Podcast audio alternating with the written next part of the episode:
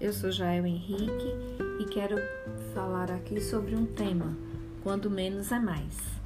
E para falar sobre esse tema e meditar nele, eu queria convidar você a pensar um pouco naquilo que a Bíblia diz lá no livro de 1 Reis, no capítulo 17, nos versículos de 18 a 15, que fala sobre a viúva de Serepta e Elias.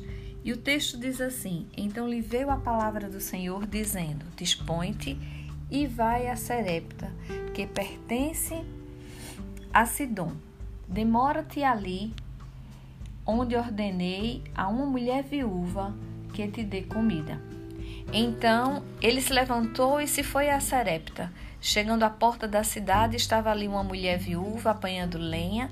Ele a chamou e disse: Traze-me Peço-te uma vasilha de água para eu beber. Indo ela buscar, ele a chamou e lhe disse: Traz-me também um bocado de pão na tua mão. Porém ela respondeu: Tão certo como vive o Senhor, teu Deus, nada tenho cozido. Há somente um punhado de farinha numa panela e um pouco de azeite numa botija. E vês aqui? Apanhei dois cavacos e vou preparar esse resto de comida para mim e para o meu filho. Vamos comer e depois morreremos. Então lhes disse: Não temas, vai e faz o que disseste, mas primeiro faze dele para mim um bolo pequeno e traz-me aqui fora. Depois fará para ti mesmo e para o teu filho. Porque assim diz o Senhor, Deus de Israel: a farinha da tua panela não se acabará, e o azeite da tua botija não faltará até o dia em que o Senhor fizer chover sobre a terra. Foi ela e fez segundo a palavra de Elias. Assim comeram ele ela e sua casa muitos dias. Da panela a farinha não se acabou e da botija o azeite não faltou, segundo a palavra do Senhor por intermédio de Elias. O que mais nós vemos aqui é a provisão de Deus diante de uma situação onde tanto o profeta Elias, como essa mulher, estavam vivendo em momentos de escassez. Havia uma seca tremenda, havia fome sobre a terra. E Deus fala para Elias ir a um lugar onde ali existia uma viúva que daria comida a ele. Interessante que Deus manda Elias ir para um lugar onde faltava comida. Mas Deus sabia que o coração daquela mulher estaria disposto a abençoar Elias. A primeira lição que nós aprendemos com essa situação é que Deus nos abençoa quando nós temos disposição em servi-lo.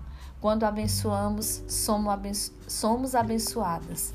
Quando repartimos o pouco que temos e abençoamos alguém, o Senhor nos recompensa.